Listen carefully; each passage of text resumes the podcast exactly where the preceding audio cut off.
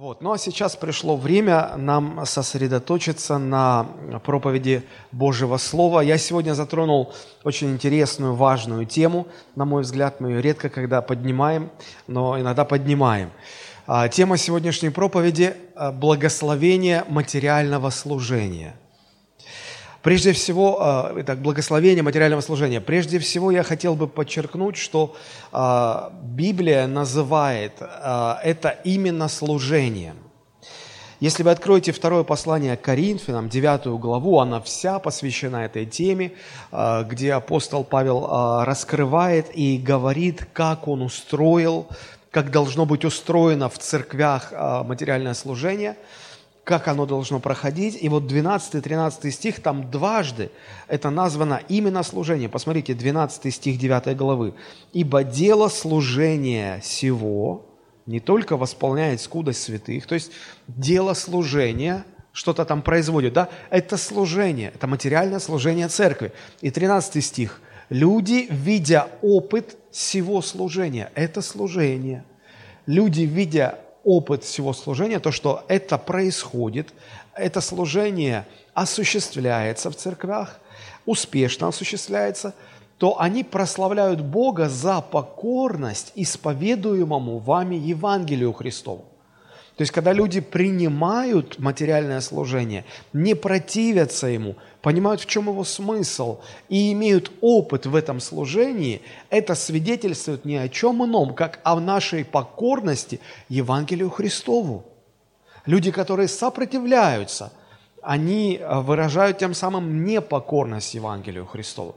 Это, наверное, отдельная тема, об этом можно много говорить. Просто я хотел проиллюстрировать, что сразу в двух стихах подряд этот, этот опыт назван именно служением, материальное служение в церкви. Не секрет, что люди по-разному к этому относятся, в том числе и негативно. Я слышал, как один пастор рассказывал о разговоре с одним человеком, который вначале так сильно восхищался проповедями пастора и говорил, у вас такая хорошая церковь, я вот уже практически принял решение перейти в вашу церковь, стать членом вашей церкви. А хотя, говорит, постойте, вы же вроде как собираетесь строить здание, новое здание для своей церкви. И пастор говорит, да. А, это же сейчас начнутся все эти призывы к пожертвованиям, это вот сейчас жертва, жертва. А, не-не-не, знаете что, я, наверное, повременю. Вот вы когда построитесь, я тогда приду в вашу церковь. Вот.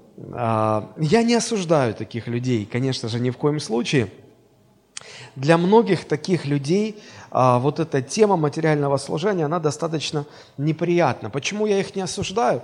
Потому что я понимаю, что неприязнь их обусловлена тем, что они видят в этом опыте служения что-то неприятное, какой-то побор, обязанность какую-то тяжелую. Они не видят в этом благословения для себя, и поэтому так относятся. Поэтому я не осуждаю. Но Священное Писание учит нас, что это отнюдь не побор. Вот посмотрите, второе послание к Коринфянам, это же 9 глава, 5 стих, что пишет апостол Павел. «А, «Посему я почел за нужное упросить братьев, чтобы они наперед пошли к вам и предварительно озаботились, дабы возвещенное уже благословение ваше было готово именно как благословение, а не как побор» Апостол Павел переживал за то, чтобы а, материальное служение в церкви было устроено таким образом, чтобы оно не превращалось в поборы, чтобы это не превращалось в манипуляцию, когда люди манипулируют людьми, чтобы вытащить их деньги, но чтобы это было как благословение. Потому что в этом действительно есть благословение. Поэтому и тему так я назвал – благословение материального служения. Я хочу раскрыть, в чем заключается это благословение – это говорил апостол Павел, что говорил сам Христос. Посмотрите, Деяния, 20 глава, 35 стих. А, здесь написано, это тоже апостол Павел говорит, «Во всем показал я вам, что так трудясь, надобно поддерживать слабых и памятовать слова Господа Иисуса». А здесь уже цитата, здесь уже слова, которые сам Христос говорил. И что Он говорил? Смотрите, дальше мы читаем. «Ибо Он сам сказал, блажение давать, нежели принимать». То есть в даянии есть блаженство, есть какое-то благословение во всем этом. И апостол Павел говорит, не превращайте это в поборы. а, это должно быть в благословение людям. И сам Христос говорил, что в даянии есть благословение. Это очень важно. А, из-за того, что люди не понимают, в чем это благословение заключается, они негативно к этому относятся. Я а, последний раз на подобную тему говорил в 2013 году, 6 лет назад – это, я говорю это для того, чтобы ну, никто не упрекнул меня в том, что я злоупотребляю этой темой, слишком часто об этом говорю. Нет, и э, сегодняшняя проповедь не будет повторением той проповеди, которая была 6 лет назад. Мы будем сегодня рассматривать э, тему материального служения в совершенно другом ключе, совсем не так, как было в тот раз. И э, я очень хочу, чтобы действительно... Э, Бог помог мне раскрыть смысл благословения. То есть в чем заключается наше благословение а, от этого материального служения? Если Писание говорит, что оно там есть, то в чем оно заключается?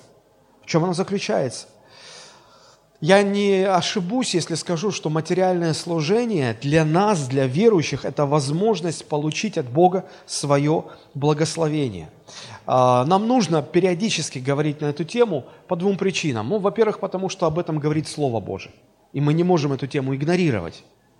Я стараюсь не часто к ней возвращаться, но все-таки э, эта тема затронута, и э, ей посвящено очень много места в Священном Писании. Вторая причина – по которой важно э, проповедовать э, эту тему, заключается в том, что Бог связал возможность получать материальные благословения с нашим участием в материальном служении церкви. Э, мы все живем в мире, где без денег обойтись невозможно. Мы каждый день вынуждены тратить деньги. И, наверное, вся жизнь вращается вокруг денег. И Бог э, обещает нам в Слове Своем, что Он благословляет нас не только духовными благословениями, но и материальными благословениями. И здесь важно понимать, что духовные благословения нам даны через жертву Иисуса Христа. И это нам очень легко принять. Но что касается материальных благословений, то если внимательно изучать Библию, вы э, однозначно придете к простому убеждению в том, что э, получение материальных благословений всегда связано с нашим участием в материальном служении. А вот здесь нам уже трудно это воспринимать. Нам, мы как-то негативно к этому начинаем относиться. Я бы хотел показать сегодня, что а, нам не только, поскольку мы уже живем в этом мире, где это материальный мир, и нам приходится иметь дело с материальными ресурсами. Нам нужно не только научиться правильно относиться к материальным средствам, уметь правильно ими распоряжаться, а, потому что от этого во многом зависит наше материальное благополучие, но нам также нужно а, хорошо понимать, какова роль материального служения церкви в том, как мы можем получить свое благословение. Интересно, что деньги помимо прочих своих а, функций и а, ролей, которые они выполняют, а, деньги обладают уникальной способностью. Библия говорит, что наши деньги могут говорить. Вы никогда об этом не задумывались? Если вы откроете послание апостола Иакова, 5 глава, 4 стих, то вы обнаружите там эту истину. Оказывается, деньги умеют говорить. Иаков, 5 глава, 4 стих. Смотрите, написано, вот плата – что такое плата? Это деньги. Плата, удержанная вами у работников. Иаков обращается к работодателям, к состоятельным людям, которые предоставляют рабочие места другим, и которые э, в угоду собственном, собственной жадности, они удерживают зарплату, то есть люди отработали, им нужно платить зарплату, они удерживают эти деньги, чтобы значит, пустить их в оборот и больше еще принести. И вот смотрите, удержанная плата у работников, которые пожали поля ваши, вопиет. И вопли жнецов дошли до слуха Господа Саваофа. Смотрите, плата вопиет к Богу. Деньги могут говорить, и деньги в основном говорят к Богу, а обращаются к Богу.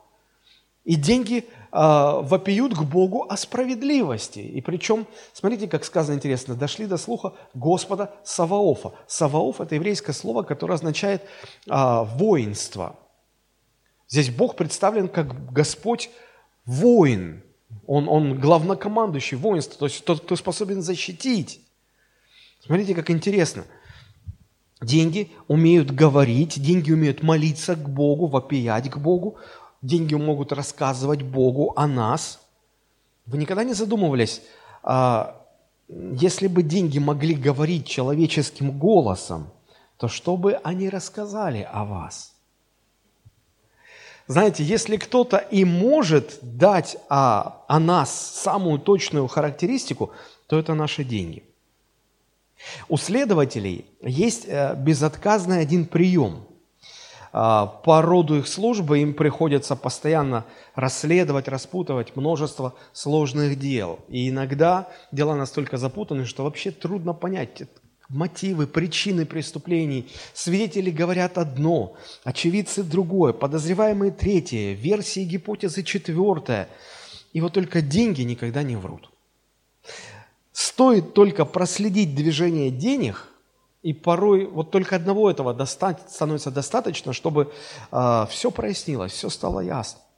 Деньги могут многое о вас рассказать. Например, действительно ли вы поклоняетесь Христу?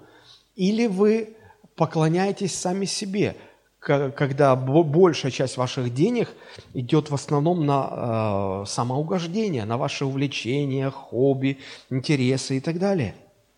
Деньги говорят, но говорят они в основном Богу. Люди не слышат этот голос.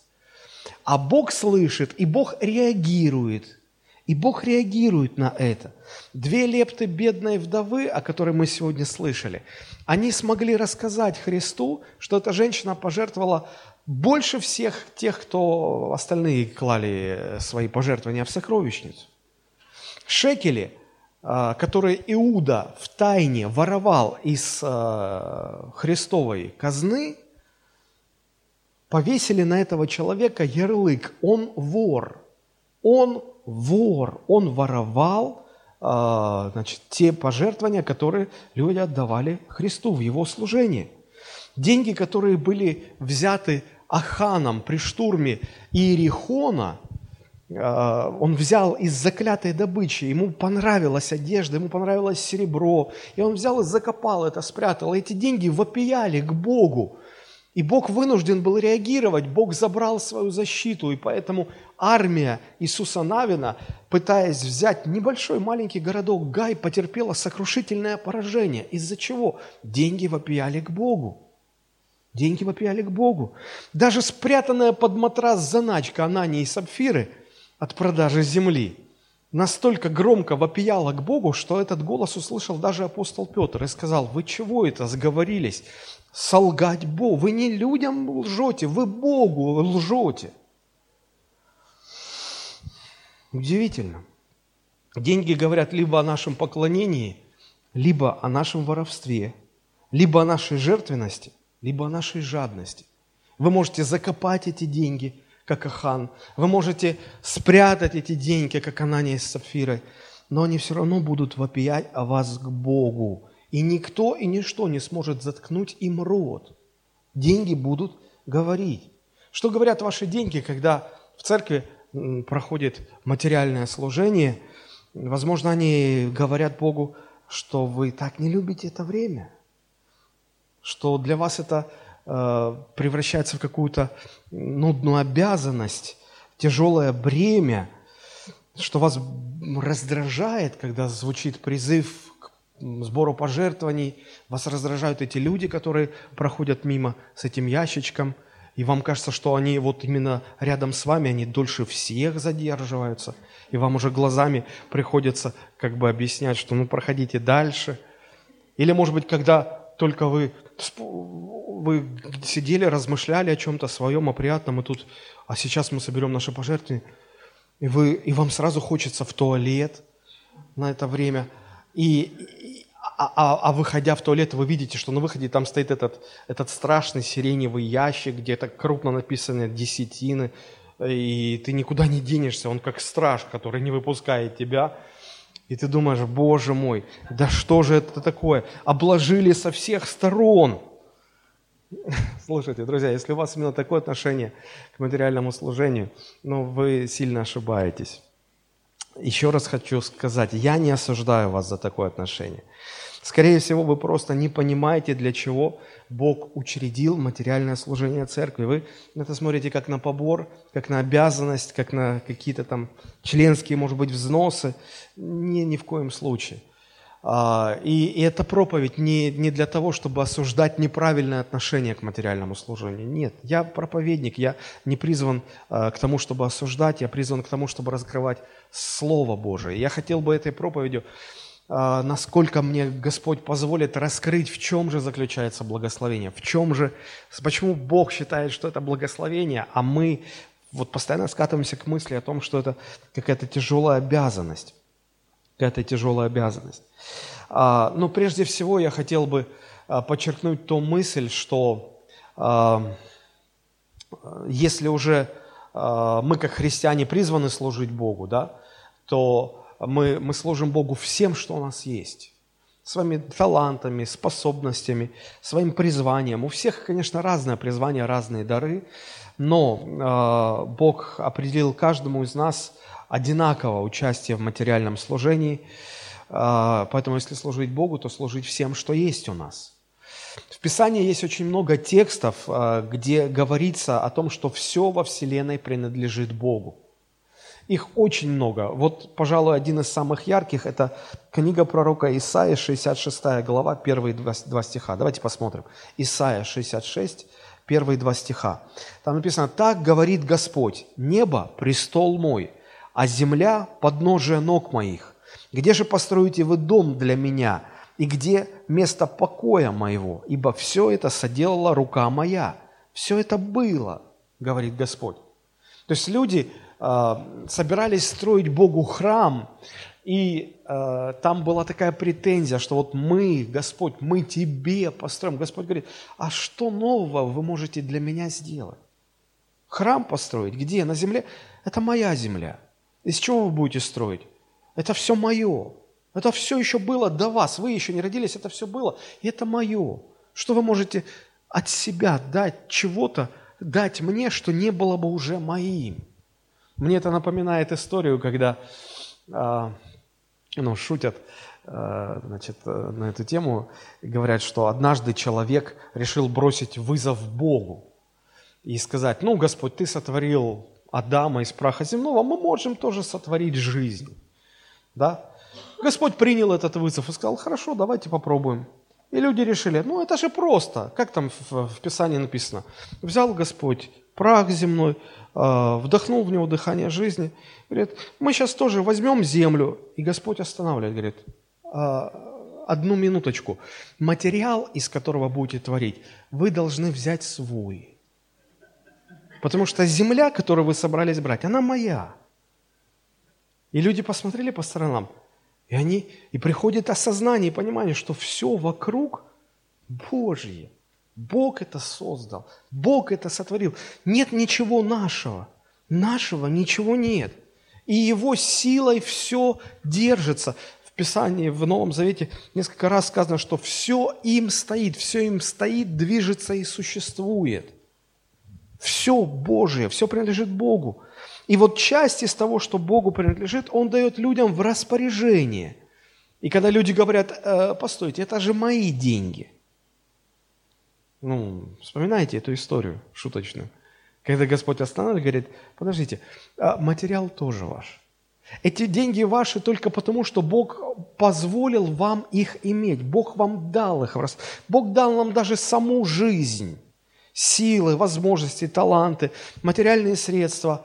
Он нам их доверил для того, чтобы потом спросить, а как мы ими распорядились, а что мы сделали со всем этим, разумно ли, ли мы этим пользовались, использовали ли мы все, что дал нам Бог, для того, чтобы э, прославить своего Творца.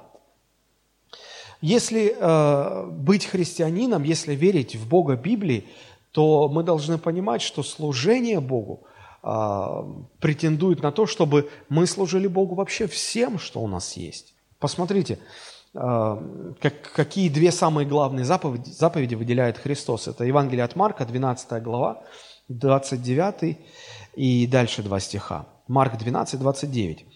Иисус, отвечая, сказал, первая из всех заповедей, вот она, «Слушай, Израиль, Господь Бог наш есть Господь, Господь единый, и возлюби Господа Бога твоего всем сердцем твоим, всей душою твоей, и всем разумением твоим, и всей крепостью твоей». Вот первая заповедь. Вторая, подобная ей, возлюби ближнего твоего, как самого себя, ибо иной больше сих заповедей нет. То есть, смотрите, любить Бога, служить Богу всей силой, всем сердцем, всем разумением, всей крепостью, всем, всем. Если служить, то всем, в том числе и материальными средствами, которые а, Бог доверяет нам. Поэтому если служить Богу всем, то пусть наши деньги тоже служат Богу. Я не ошибусь, если скажу, что материальное служение – это прямая возможность для нас быть соучастниками Божьего дела на земле. Кратко сейчас покажу, как в Ветхом Завете было устроено материальное служение и как в Новом Завете. Очень быстро, поверхностно. Ветхий Завет, Второзаконие, 12 глава, 5 стих.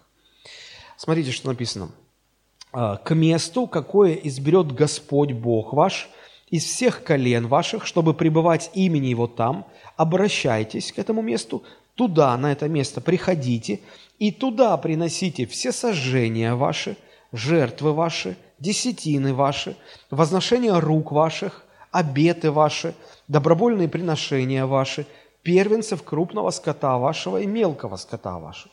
Смотрите, Бог устанавливает место поклонения – и говорит, что вот на это место вам нужно приносить, и очень много чего перечислено. Десятины, приношения, обеты. То есть вы что-то обещали Богу, Бог дал вам, что вы просили, и вы за это а, в качестве обета обещали там что-то принести Богу. Первенцы крупного скота, первенцы мелкого скота. То есть все это говорит о том, что Богу совсем не нравится, когда мы, люди, к материальному служению относимся – по остаточному принципу. Помните, как в Советском Союзе культура финансировалась по остаточному принципу? В основном промышленность, ВПК, а что останется там уже на культуру? Ну и культура была, э, в общем-то, соответствующая. Вот. И, и Бога это не устраивает. Не так, что вот сначала мы покрываем все наши нужды, ну, если что-то еще остается, из этого чуть-чуть мы Господу уделяем. И вот это, этот отрывок из книги Второзакония ясно показывает, что Богу, для Бога неприемлем этот принцип э, вот такого остаточного э, отношения э, к материальному служению. Э, люди часто говорят, ну, пастор, вы же не понимаете, сегодня такая жизнь сложная, нас столько всего вынуждает ну, относиться к Богу вот именно так, ну вот что останется.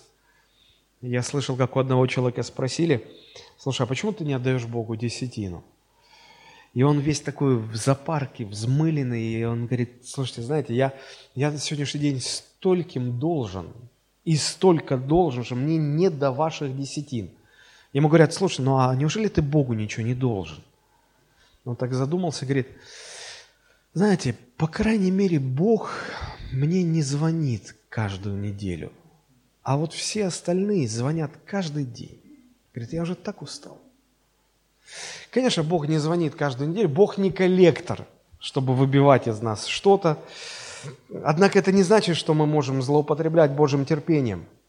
Однажды, когда израильтяне а, очередной раз, отступив от Бога, они потеряли свою независимость, потеряли свою государственность, можно так сказать, да, то Бог через пророка Малахию пытается обратиться к ним и объяснить, в чем причина, в чем проблема. Посмотрите, Малахия 3 глава, с 7 по 10 стихи. «А, «Со дней отцов ваших вы отступили от уставов моих и не соблюдаете их». То есть люди вопрошают к Богу, говорят, «Господи, за что нас постигло такое поражение? Враги нас захватили, Иерусалим разрушен. Почему все из-за так вот?» и, и Бог объясняет, «Со дней ваших отцов вы отступили от уставов моих и не соблюдаете их. Обратитесь ко мне, и я обращусь к вам, говорит Господь Саваоф». Вы скажете, как нам обратиться? И смотрите, интересно – и Бог отвечает на этот вопрос. А можно ли обкрадывать человеку, можно ли человеку обкрадывать Бога? А вы обкрадываете меня. Скажете, чем обкрадываем мы тебя? Десятиной и приношениями. Проклятием вы прокляты, потому что вы, весь народ, обма- обкрадываете меня. Принесите все десятины в дом хранилища, чтобы в доме моем была пища, и хотя бы в этом испытайте меня, говорит Господь Саваоф. Не открою ли я для вас отверстий небесных и не залью ли на вас благословений до избытка? Обратите внимание, что суть отступления народа заключалась именно в, в, в их неправильном отношении к материальному служению. Нет, они не перестали приходить в храм, а, с чем мы всегда привыкли сравнивать отступничество. Вот человек перестал ходить в церковь, и на него вешается там клеймо, о, отступник, он перестал ходить в церковь. Они не, не грешили там прелюбодеянием или еще чем-то. Речь даже не об идолопоклонстве, на что всегда Господь обращал внимание и говорил, что вот это одна из основных ваших проблем и причин вашего отступничества. Оказывается, отступничество может быть связано, отступничество может быть связано с неправильным отношением к материальному служению, когда люди просто перестают э, считать необходимым э, почитать Бога своей десятиной, приношениями. И Господь говорит, ну, чтобы обратиться, вам нужно перестать воровать у Бога. Бог очень категорично, очень серьезно к этому относится. И Он говорит, принесите все десятины, все приношения. И посмотрите, э, э, здесь вот очень явно Господь связывает наше участие в материальном служении с возможностью иметь для нас благословение. Посмотрите на эту связь. Господь говорит, принесите и испытайте. То есть здесь верить даже не надо. Посмотрите, Бог даже не говорит, верь, что ты получишь. Не, не, не нужна твоя вера. Вот вера не нужна даже. Просто испытай, просто действие испытай. А, что будет? Не открою ли я для вас отверстия небесных, не залью ли на вас благословение до избытка? Это единственная ситуация, единственный случай, когда благословения обещаны без всякой веры. Просто по действию нашему. Участие в материальном служении связано с получением нами материальных благословений. Вы можете изучить Библию вдоль и поперек. Везде, когда речь идет о том, чтобы Бог благословлял человека материально, это всегда связано с участием человека в материальном служении. Всегда. Только духовные благословения мы получаем через жертву Христа. Ну, потому что и причина духовная, и следствие духовное. Здесь причина материальная, и следствие материальное. Удивительно. Находятся люди, которые... Я не раз сталкивался с такими ситуациями, когда мне говорили, пастор, я пробовал, я испытывал, я отдавал Богу пожертвование десятину. Не, не работает ничего. Нет никаких благословений. Я когда в первый раз такое услышал, я как бы аж а, опешил, думаю, как, как он хочет сказать, что Слово Божье не работает? Я про себя молюсь, думаю, Господи, как такое может быть? Я внутри слышу голос, спроси у него, где он работает. Я спрашиваю, а где ты работаешь? И он так, ты такой вот а, смелый был, такой отважный, а так этот вопрос его превращает в как... Ему так неудобно, сам говорит, да, пастор, ну просто я сейчас нигде не работаю, ну временно я нигде не работаю. Я говорю, а как же ты десятину отделил, если ты не работаешь? Ну, я услышал, что тут благословение обещают, да, я у мамы попросил, она мне дала, я принес, я ждал, ждал, что Бог благословит. Не благословляет, не работает. Я говорю, подожди, а ты дальше 10 стиха не пробовал читать? Там есть 11 стих, посмотри, 11 стих. В чем благословение это заключается? Господь говорит, я для вас запрещу пожирающим истреблять у вас плоды земные – и виноградная лоза на поле у вас не лишится плодов своих, говорит Господь. Вы можете дальше читать, но вы увидите, что благословение Божие, которое Бог обещает, оно всегда связано с э, делом наших рук, с трудом нашим. Я спрашиваю, где твое поле, на котором Господу нужно запретить, чтобы пожирающие не, не, не истребляли твои плоды? Где твоя виноградная лоза, которую Господь обещал благословить? Где твое дело? Где? Ты же не работаешь нигде. Что благословлять, если нечего благословлять? И он так удивился. Друзья, это серьезно очень. Здесь очень важный принцип мы встречаем, а, и он заключается в том, что заповедь отдавать десятину, э, чтить Бога приношениями – это заповедь для работающих людей. Только и исключительно для работающих людей. Если ты не работаешь, как ты можешь отдавать десятину? С чего? Ты ничего не заработал. С чего отделять десятину? Не с чего. К сожалению, вот так вот и получается. Вот почему я говорю, что это заповедь только для работяг, только для тех, кто работает. Вы скажете, ну, это Ветхий Завет, э, Новый Завет освобождает нас от десятины там, и так далее, и так далее.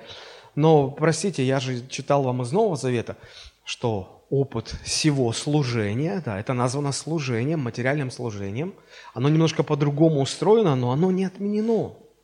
Вот посмотрите, как апостол Павел учит, э, каким образом материальное служение должно быть устроено в церкви Нового Завета. Это 2 Коринфянам, 9 глава, 6-8 стихи. «При всем скажу, кто сеет скупо, тот скупо и пожнет, а кто сеет щедро, тот щедро и пожнет. Каждый уделяя по расположению сердца, не с огорчением, не с принуждением, ибо доброохотно дающего любит Бог. Бог же силен обогатить вас всякой благодатью, дабы вы всегда и во всем, имея всякое довольство, были богаты на всякое доброе дело». И опять здесь связывается наше материальное служение с благословениями, которые обещает Бог. Если мы участвуем, Бог благословляет. Вы скажете, ну это Новый Завет. А, да, в Ветхом Завете, знаете, как было сказано? Шесть дней работай на себя, один день для Господа отдавай. А в Новом Завете сказано каждый день для Господа. Каждый день. Мы не только по воскресеньям Богу служим, правда же? Но каждый день. И книга «Деяния апостолов», особенно первые ее главы, говорили о том, что христиане очень ревностны были в материальном служении. Христиане первой церкви. Они не только приносили десятины, пожертвования, многие продавали лишнее, что у них было, дома, земли, продавали и приносили деньги в церковь для того, чтобы церковь могла не только а, покрывать свои нужды, но чтобы церковь могла заботиться о бедных, потому что очень много бедных людей было в церкви вдов, тогда не было никакого социального обеспечения, не было никаких пенсий. Если женщина становилась вдовой, теряла мужа, теряла кормильца, и, может быть, у нее не было детей, она была абсолютно лишена какой-либо возможности содержать себя. И, учитывая эту особенность, церковь несла а, бремя социальной заботы о, о самых бедных членах своей, которые, ну, которые составляли церковь. Вот, поэтому там было все очень э, развито в этом плане. И апостол Павел учит и говорит вот э, в первом послании к Коринфянам, во втором послании к Коринфянам на тему материального служения. Он говорит, что если, если мы правильно к этому относимся, тогда Господь обещает благословение. Он говорит, вы э, будете богаты на всякое доброе дело. На всякое доброе дело. То есть фактически и Ветхий Завет, и Новый Завет, они учат о важности материального служения. Остается только один вопрос. Как, что сделать, чтобы в моей жизни материальное служение перестало быть тяжкой обязанностью, а стало настоящим благословением? Как это понять, как это раскусить? А, э, знаете, как вот э, прийти к пониманию этого, чтобы перестать вот смущаться, перестать себя чувствовать неудобно, когда церкви звучит э, призыв к сбору пожертвований, и иногда люди э, вот начинают об этом задумываться только вот в этот самый момент и э, пытаются найти в кошельке там какую-то купюру, чтобы это все положить и, и так далее, и так далее. И люди переживают, думают, ой, скорее бы это все прошло, когда уже проповедь будет? Вот давайте проповедь лучше. Но Священное Писание учит нас, что и материальное служение тоже чрезвычайно важно. И самое, что интересно, что Бог хочет нас через это еще и благословлять. Хорошо, а, что нужно понять или что нужно делать для того, чтобы а, материальное служение а, стало для нас благословением? Ну, во-первых, нужно понять, что материальное служение – это заповедь или это поручение, или это повеление Божье к работающим людям – Первое, что нужно понимать, что Библия учит нас работать. Евангелие призывает нас работать. Посмотрите, Ефесянам 4 глава 28 стих. А, апостол Павел, обращаясь к молодым к недавно уверовавшим людям а, в Ефесе, говорит такие слова. «Кто крал, впредь не кради, но трудись, делая своими руками полезное, что-то полезное, чтобы зарабатывать, чтобы было из чего уделять нуждающимся, чтобы а, содержать себя, свою семью, участвовать в материальном служении церкви, и чтобы еще нуждающимся уделять. Работать. Нужно работать. Второе послание фессалоникийцам 3.10. 10, 11, 12 стих. Второе фессалоникийцам 3.10. Еще одно место. Их много очень мест. У меня просто не хватит времени все их осветить. Но вот, наверное, одни из самых ярких. Второе фессалоникийцам 3.10. «Ибо когда мы были у вас, то завещевали вам сие. Если кто не хочет трудиться, то ты не ешь. Но слышим, что некоторые у вас поступают бесчинно, ничего не делают, но суетятся. Таковых увещеваем и убеждаем Господом нашим Иисусом Христом, чтобы они, работая в безмолвии, ели свой хлеб. Друзья, Евангелие учит нас работать. Работать, зарабатывать себе на жизнь, чтобы обеспечивать себя, не бесчинствовать. Посмотрите, здесь раскрывается э, понимание греха бесчинства. Что такое бесчинство? Бесчинство – это когда люди живут э, на чужом иждивении, хотя могли бы сами работать, сами себя обеспечивать. Я не за то, что есть, есть инвалиды, есть люди, которые не могут работать в силу возраста или по разным причинам, и о них нужно заботиться. Поймите, я не об этом говорю. Но есть люди, когда у них и руки, и ноги, и голова, все на месте, они могли бы работать, но они не работают. Им удобно жить на мамином иждивении, на папиных деньгах, на папином содержании. Или э, есть такие мужчины, которые находят богатых женщин, начинают там, заводят с ними отношения и живут за их счет. Ну, это... И при том они так суетятся, они создают такое вот вокруг себя движение, они типа такие занятые, такие деловые, такие все. Э, знаете, как... А такие люди обычно говорят, хочешь жить, умей вертеться. Такие люди, которые умеют жить, в основном живут за счет тех, кто умеет работать. Вот. И, и поэтому э, это, это грех бесчинства. Ты ничего не делаешь, ты живешь за чужой счет и делаешь вид, что вот ты такой занятый, деловой человек. Писание говорит, мы убеждаем таковых, убеждаем Господом нашим Иисусом Христом, работайте, работайте. Иногда посмотришь на разные церкви, смотришь, тот не работает, этот не работает, тот на маминой шее сидит, этот на папином содержании сидит. Какое материальное служение? С чего? Половина э, людей не работающих. Нам нужно понять, что Бог любит тружеников. Обратите внимание, что Христос, когда призывал своих учеников, Он их призывал из трудяг, из работяг. Ну, ну, не было такого. Вышел Христос на центральную улицу Иерусалима и кричит, «Эй, лодыри, тунеядцы иерусалимские, все, кто не работает, айда ко мне в ученики!» Нет. Бог их всех призвал. Они все делом занимались. Бизнес у кого-то был, работа, свое дело какое-то. Надо работать. И работать так, чтобы не только свою семью обеспечивать, а, заботиться о своих а, родных, о своей семье, но также, чтобы и о немощных заботиться, и участвовать в материальном служении церкви. Это наша ответственность перед Богом. И Бог хочет дать возможность достойно зарабатывать. Но нам надо работать. Иногда не хочется. И Писание говорит, а не пошел бы ты к муравью поучиться? Посмотрите, притча 6 глава, 11 стих. Пойди к муравью, ленивец. Ленивец – это не животное, это к людям обращается. То есть это не про зоопарк. Это к людям. Пойди к муравью, ленивец, посмотри на действия его и будь мудрым. Нет у него ни начальника, ни приставника, ни повелителя, но он заготавливает летом хлеб свой, собирает во время жатвы пищу свою. Да коли ты, ленивец, будешь спать, когда ты встанешь от сна твоего – немного поспишь, немного подремлешь, немного сложив руки, полежишь, и придет, как прохожий, бедность твоя, и нужда твоя, как разбойник. Мы все так боимся разбойников, которые в подворотне нас могут встретить, на улице могут нас раздеть, а, а даже не понимают, что этот разбойник каждый день ходит с вами, живет внутри вас. Это ваш внутренний ленивец.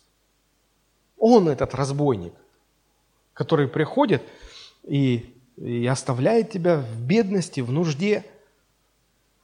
Есть очень много таких людей, которые любят поспать, поесть, потом опять поспать. А что еще делать? Ну вот поели, теперь можно и поспать. Вот поспали, теперь можно и поесть. А, знаете, однажды, когда я проповедовал а, о необходимости трудиться много лет назад, после проповеди один молодой человек спросил у меня, пастор, а где вы работаете? Я даже не, не нашелся, что сказать. Он молодой был, и я, знаете, как вот Сталину приписывают эту фразу, ну ты либо враг, либо дурак. Я говорю, подожди, а как ты думаешь, ты вот сидел в церкви, тебе уютно было? Да, хорошо, у вас такие люди приятные, зал хороший. Вот, ты слушал проповедь, ты слушал пение, тебя вот угостили чаем, кофе, бутербродами.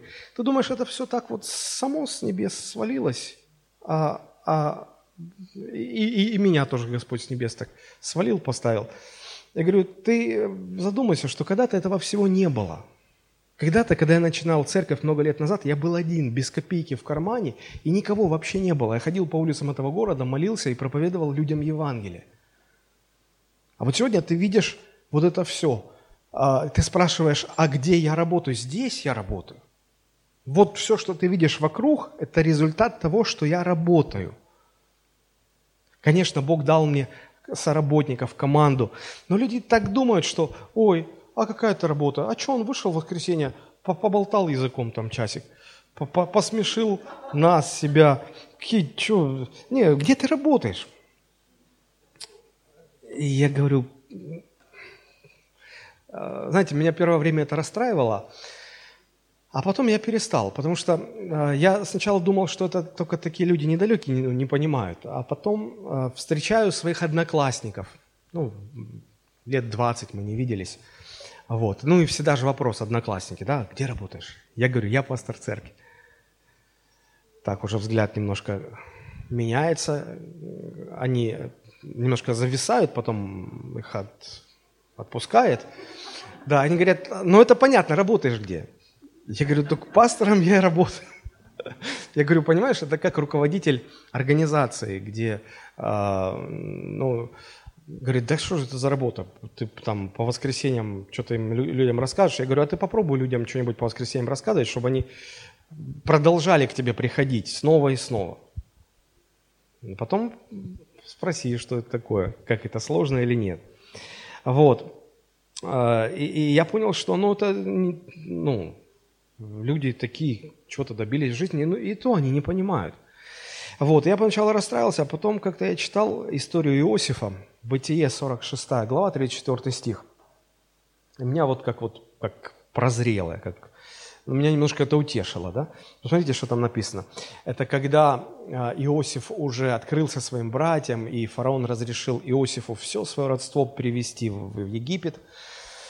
И фараон сказал, проси у меня лучшие земли, а я в лучшие земли поселю твоих всех родственников – вот, только не говорите, что вы занимаетесь скотоводством, разведением овец. Смотрите, 3-4 а, стих. То вы скажите, ну там в этой земле, а, мы рабы твои, скотоводами были от юности нашей до ныне, и мы, и отцы наши, чтобы вас поселили в земле Гесем. Это была самая лучшая земля в Египте. Ибо мерзость для египтян всякий пастух овец. И знаете, меня как вот посинило. Образно, образно, да? Пастух-овец это, – это пастор. Пастор, который пасет Божье стадо. Так вот, для всякого человека, который пропитан духом этого мира, для него мерзость всякий, кто пасет Божье стадо. Он, он даже за профессию это не считает. Он даже за... Он вообще считает, что это недостойное что-то. Вот примерно как для египтян было мерзостью всякий пастуховец, примерно так же э, для людей, которые пропитаны этим миром, они так, примерно так же относятся ко всем пасторам, которые ведут э, э, Божью работу в, в церквях. Вот, поэтому просто поверьте, пасторы работают, очень много работают. Это одна из э, тех профессий, где э, чаще всего э, случаются эмоциональные срывы, э, выгорание, эмоциональное, нервное выгорание людей. А, ну, возвращаемся к исходной мысли. Да? Я говорил о том, что Библия учит нас, что нам нужно работать. Если мы хотим много иметь, то нам нужно много работать, правда же? Вот, по-другому не бывает. По-другому не бывает. А, кроме того, что нужно работать, да, ну вот мы работаем, заработали деньги, вот у нас есть материальные средства, что дальше-то нужно? Нужно научиться э, правильно относиться ко всему этому, правда же? А в чем заключается правильное отношение? Посмотрите, 1 Тимофею 6.6.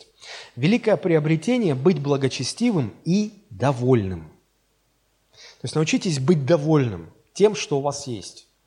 Много, мало, но научитесь быть довольным тем, что есть. В этом заключается правильное отношение. А, хочется больше, а вы чувствуете, что, ну, я не знаю, как больше, но есть же какой-то предел. Знаете, как говорят, выше головы не прыгнешь но еще больше работать. Там. То есть, когда ты понимаешь, что даже если ты вообще спать не будешь, ты будешь больше работать, ты все равно ну, не заработаешь столько, сколько бы тебе нужно было бы, да? И вот в этой ситуации Бог предлагает нам, Он говорит, я хочу благословлять вас и материально тоже. Помните историю Иакова, когда он работал у Лавана?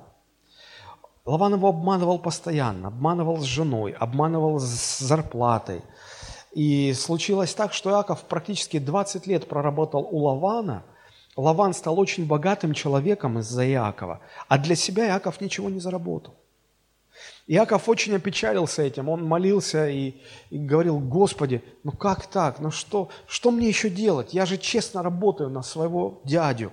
Он родственник был дядя, а Яков был племянником Лавана ну как, ну что, ну помоги мне, у меня жены, у меня дети, мне нужно как-то заботиться о своей семье. Если вы читаете Библию, вы знаете, что Господь дал мудрость.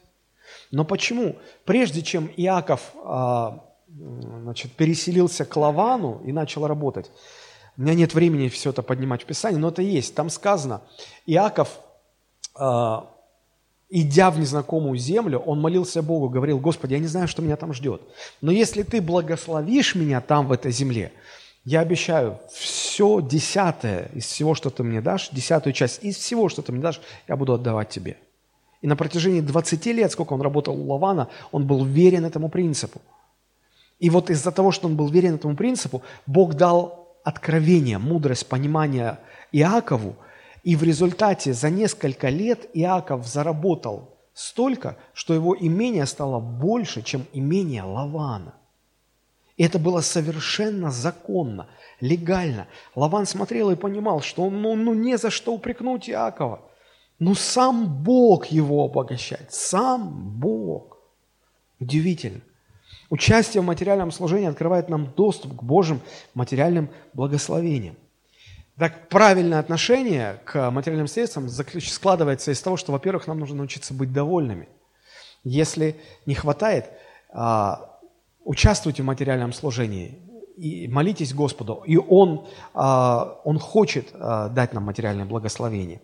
Следующее, что нужно, кроме того, чтобы быть довольным, нужно научиться порядку в денежных вопросах.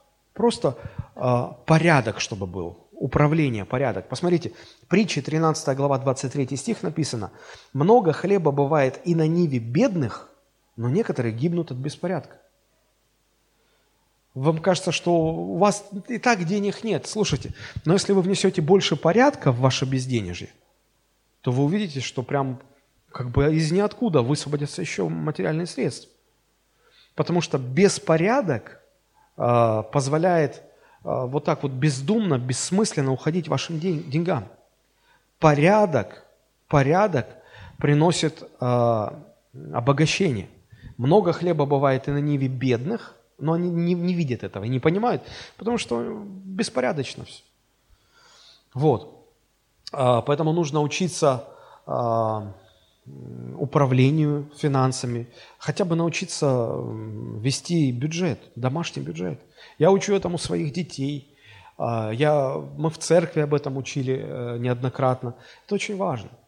И одна, один из очень важных э, принципов в управлении деньгами заключается в расстановке правильных приоритетов. И вот насчет приоритетов здесь Господь однажды обращается к своему народу через пророка Агея. Посмотрите. Агей, первая глава, с 6 по 9 стихи.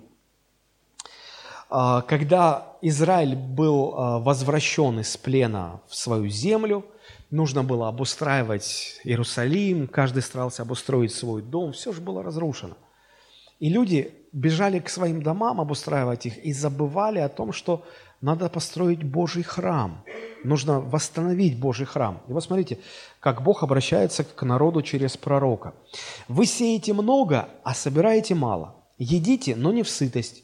Пьете, но не напиваетесь. Одеваетесь, а не согреваетесь. Зарабатывающий плату зарабатывает для дырявого кошелька. Так говорит Господь Саваоф, обратите сердце ваше на пути ваши. Взойдите на гору и носите дерева, и стройте храм.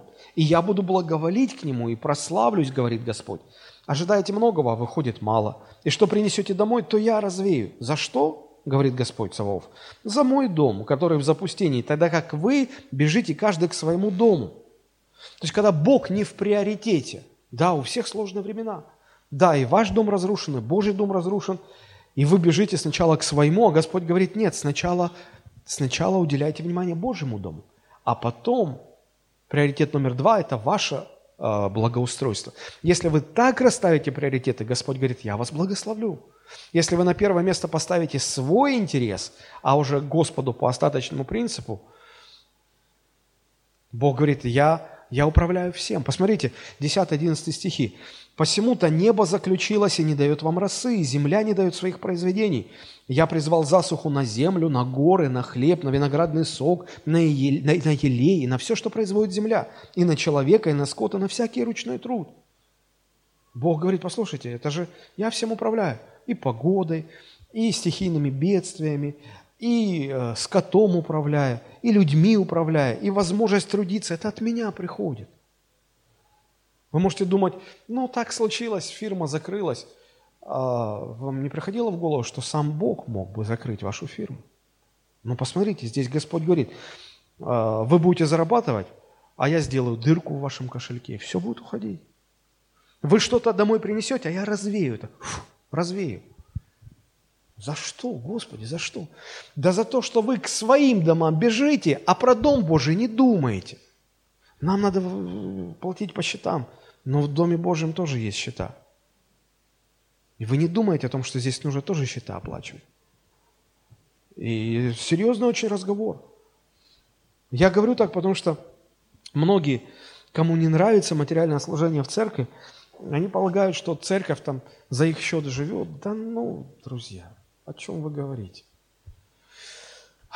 Чтобы зарабатывать деньги, нужно открывать бизнес. Не церковь. Не церковь. А, попробуйте изменить свои приоритеты. Во-первых, начните заботиться о Божьем доме, а во вторую очередь о своем. И посмотрите, благословит ли вас Бог. Можете просто испытать Бога. Просто испытать Бога. Итак, правильное отношение а, к материальным средствам складывается из того, чтобы быть довольными, научиться управлять финансами, научиться правильно расставлять приоритеты, научиться, следующее, планировать расходы. Лука 14, 28. Иисус говорит, кто из вас, желая построить башню, не сядет прежде и не вычислит издержек, имеет ли он, что нужно для совершения ее, дабы, когда положит основание и невозможно совершить, все видящие не стали смеяться над ним, говоря, этот человек начал строить и не мог закончить. Научитесь рассчитывать, планировать. Можете вы себе это позволить, не можете. А, получится у вас, не получится. Расчет, расчет, расчет. А, после того, как вы научились рассчитывать, самое важное – стать дисциплинированным в финансовых вопросах. Потому что без дисциплины вообще ничего не получится. Не тратьте больше, чем вы зарабатываете. А, не тратьте больше, чем вы можете себе позволить. Вы говорите, ну мне очень хочется это купить. Но если Господь вам не дает пока, зачем брать то, что Господь пока не дает? Помните, как а, притча о блудном сыне? Он решил взять то, что пока не, не принадлежало ему. А, он говорит, отец, у тебя есть же наследство? Отец говорит, ну наследство после того, как я умру, ты получишь. Не, я сейчас хочу. Дай мне мою. Но так не делается, сын. Дай мне мою часть. Вот когда Бог не дает, а ты хочешь взять. Даже в притчах сказано, наследство, захваченное поспешно в начале, не благословиться впоследствии. Если Бог сейчас не дает, не бери. Но это хорошим не закончится. Надо научиться так жить. Вот правильное отношение к деньгам, оно поможет упорядочить, а, в общем-то, все в, в сфере материальных а, ресурсов, материальных благословений.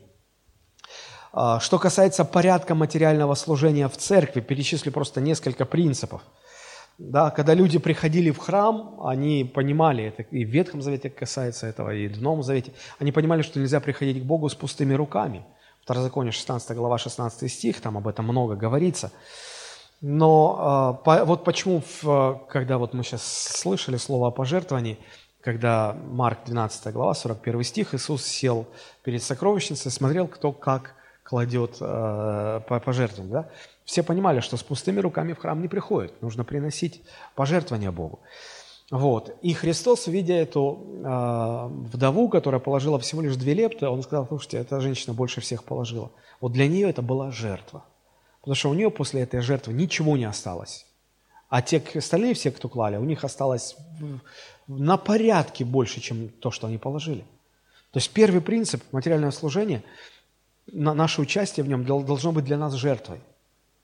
Не так, что вот у меня дома миллион, я Господу тысячу даю. Вот. Ну, я даже не замечу, это безболезненно для меня. Это жертва должна быть. Второй принцип. Материальное служение должно э, быть от чистого сердца. 2 Коринфянам 9.7. Каждый уделяй по расположению сердца. Сердце должно быть расположено. Не с огорчением, не с принуждением – ибо доброохотно дающего любит Бог. То есть Бог любит, когда доброохотно дают люди, от чистого сердца. Это второй принцип. То есть правильная подготовка должна быть. Третье, третий принцип. Жертвовать э, должен каждый. Посмотрите, 1 Коринфянам 16.2.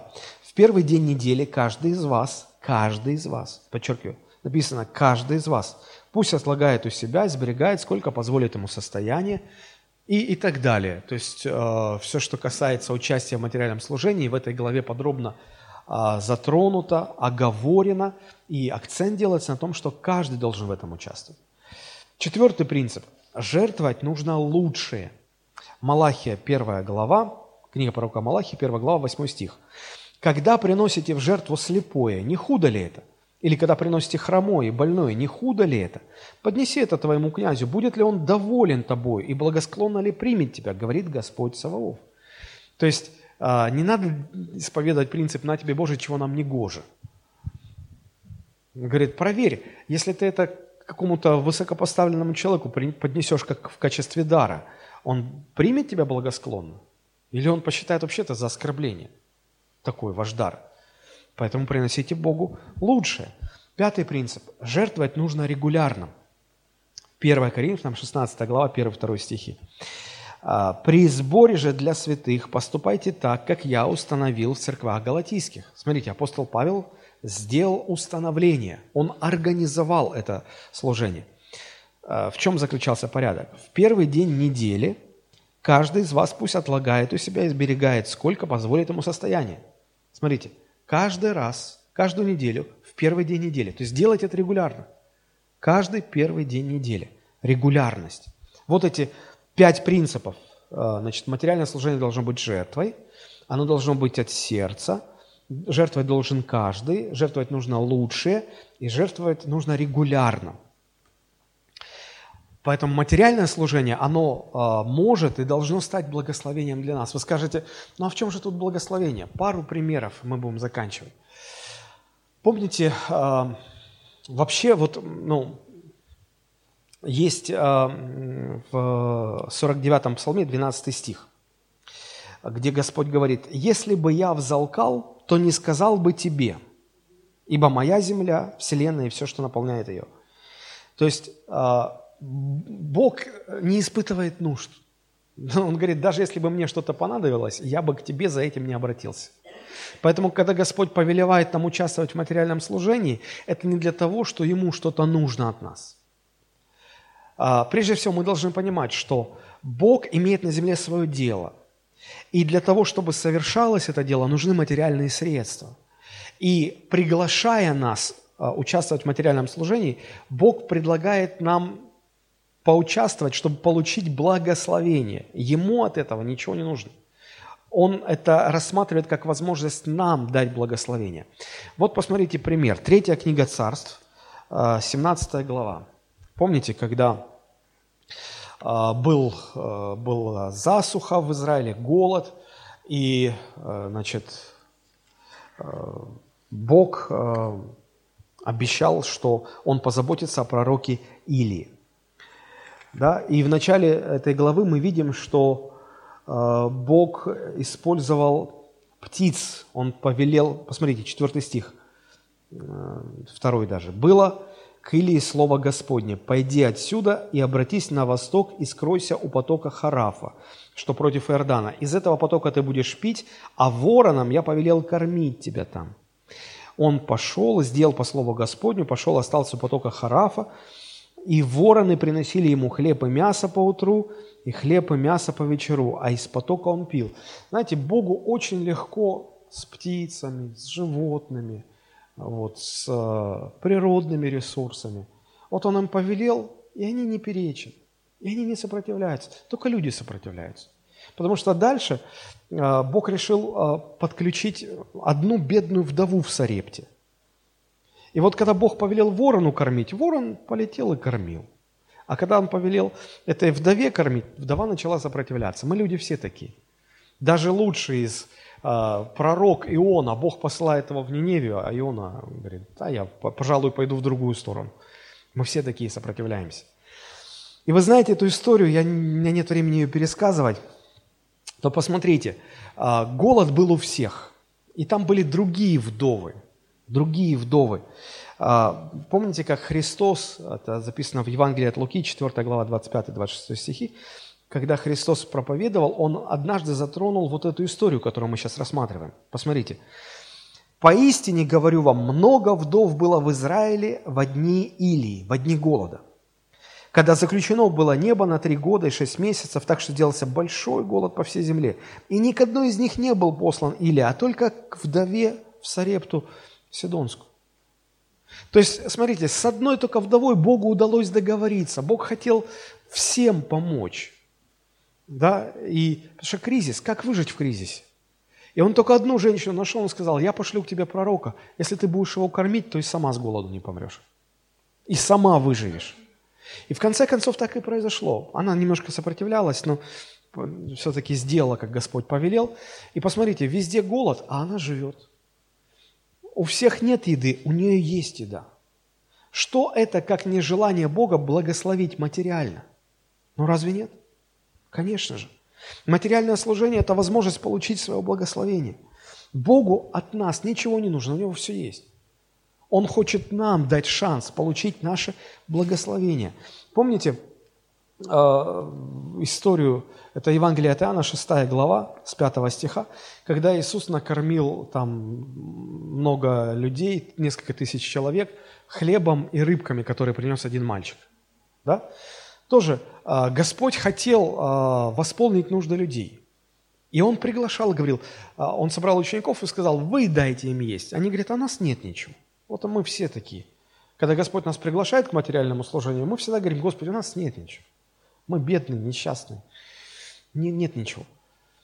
И, и когда мы слышим такой призыв, нам кажется, что Бог хочет забрать у нас последнее вообще. А Бог хочет, а, чтобы, участвуя в Его деле, мы получили благословение. Нашли они одного мальчика, может быть, там как-то его силой, как, ну, или, или заметили, он не слишком хорошо все спрятал. Э, вот они решили проблему. Вот у мальчика есть что-то там, три рыбки и пять кусочков хлеба. Они принесли все это ко Христу. Он взял это и говорит, спасибо, хорошо. Он благословил и размножил. В результате э, люди получили свое благословение. Все наелись, еще осталось там 12 коробов полных. То есть, смотрите, Бог это делает для чего? Чтобы у нас что-то взять? Свои какие-то проблемы решить? Нет. Он приглашает нас для того, чтобы дать нам шанс получить свое материальное, подчеркиваю, материальное благословение. В заключение расскажу вам одну историю. Она на самом деле была. А, это случилось в небольшом американском городке а, в начале прошлого века. как раз когда вот депрессия была а, в Америке. Городок очень маленький, все друг друга знают. И вот э, маленькая такая городская э, церковь, бедная церковь, э, вот, казначей, который э, занимался бухгалтерскими вопросами, э, ему церковь не могла ничего платить, ну, потому что постоянно не хватало денег. И он вынужден был оставить это служение. Вот, церковь собралась на членское собрание, ну, нужно выбрать нового казначея. Никто не соглашался, зарплату за это не платят. Вот, и думали, думали, думали, думали. Ну, церковь в долгах, как в шелках. Вот, согласился один мельник. У него была своя мельница городская, и вот когда кому-то нужно было там молоть зерно, все обращались к этому мельнику. Он говорит, я стану, не надо мне ничего платить за это, я буду казначеем церкви с одним только условием. Вот согласитесь на условие, я буду. Нет, нет. Но деваться некуда, говорит, какое условие? Говорит, «А, ровно год не трогайте меня с отчетами. Вот год я никому никаких отчетов показывать не буду. Через год соберемся, я вам все отчеты предоставлю. Договорились? Ну, выхода нет. Договорились. Вот. Ну и время идет, год подходит к концу, все уже ждут членское собрание, что там, как там, какие там отчеты. Вот, значит, состоялось это собрание, а, значит, предоставляет этот мельник отчеты а, и говорит, знаете, а, Господь нас благословил, слава Богу. Год назад долг нашей церкви составлял 228 тысяч долларов. Ну, это очень много. Говорит, и вот за весь этот последний год нам удалось выплатить практически весь долг. А зарплату служителям нам удалось повысить на 10%. Миссионерский фонд увеличился на 200%. И у нас еще остались деньги на молодежные и детские программы. Все были в шоке. Все так перешептываются. Кто пожертвовал? Вы не знаете, кто э, сделал такие щедрые пожертвования? Кто пожертвовал? И там смелый э, кто-то, значит, э, набрался храбрости, говорит, а кто пожертвовал столько денег? Он говорит, да никто, собственно, ничего особо так не жертвовал. Говорит, все было очень просто. Помните, мы договорились с вами, что я первый год не буду никаких отчетов предоставлять. Да-да-да, ну так и как же? Говорит, да все очень просто. Вы же все приходите ко мне со своим зерном на мельницу, чтобы я молол. Вот. Я просто, как мы и договаривались, не давая вам никаких отчетов, я просто сам отделял десятую часть от вашего зерна и отдавал это церкви.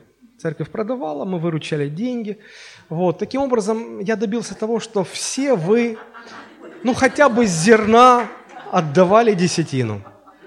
И вот благодаря тому, что целый год, на протяжении целого года церковь получала все десятины – мы смогли рассчитаться с долгами, мы смогли выйти из кризиса, и мы смогли вывести церковь в процветание. Все были в шоке, поблагодарили мельника. Слава Богу. Я когда услышал эту историю, взмолился, Господи, дай нам такого мельника. Он сказал, вы даже не почувствовали разницы. Вы даже не почувствовали, что где-то... Друзья, вот точно так же мы не почувствуем никакого ущерба, если доверимся Богу и будем верны Ему в наших десятинах и пожертвованиях. Материальное служение может и должно стать для нас благословением. Это возможность и для церкви, и для ее членов выйти на новый уровень материальных благословений и принести много плода. Давайте мы поднимемся и помолимся.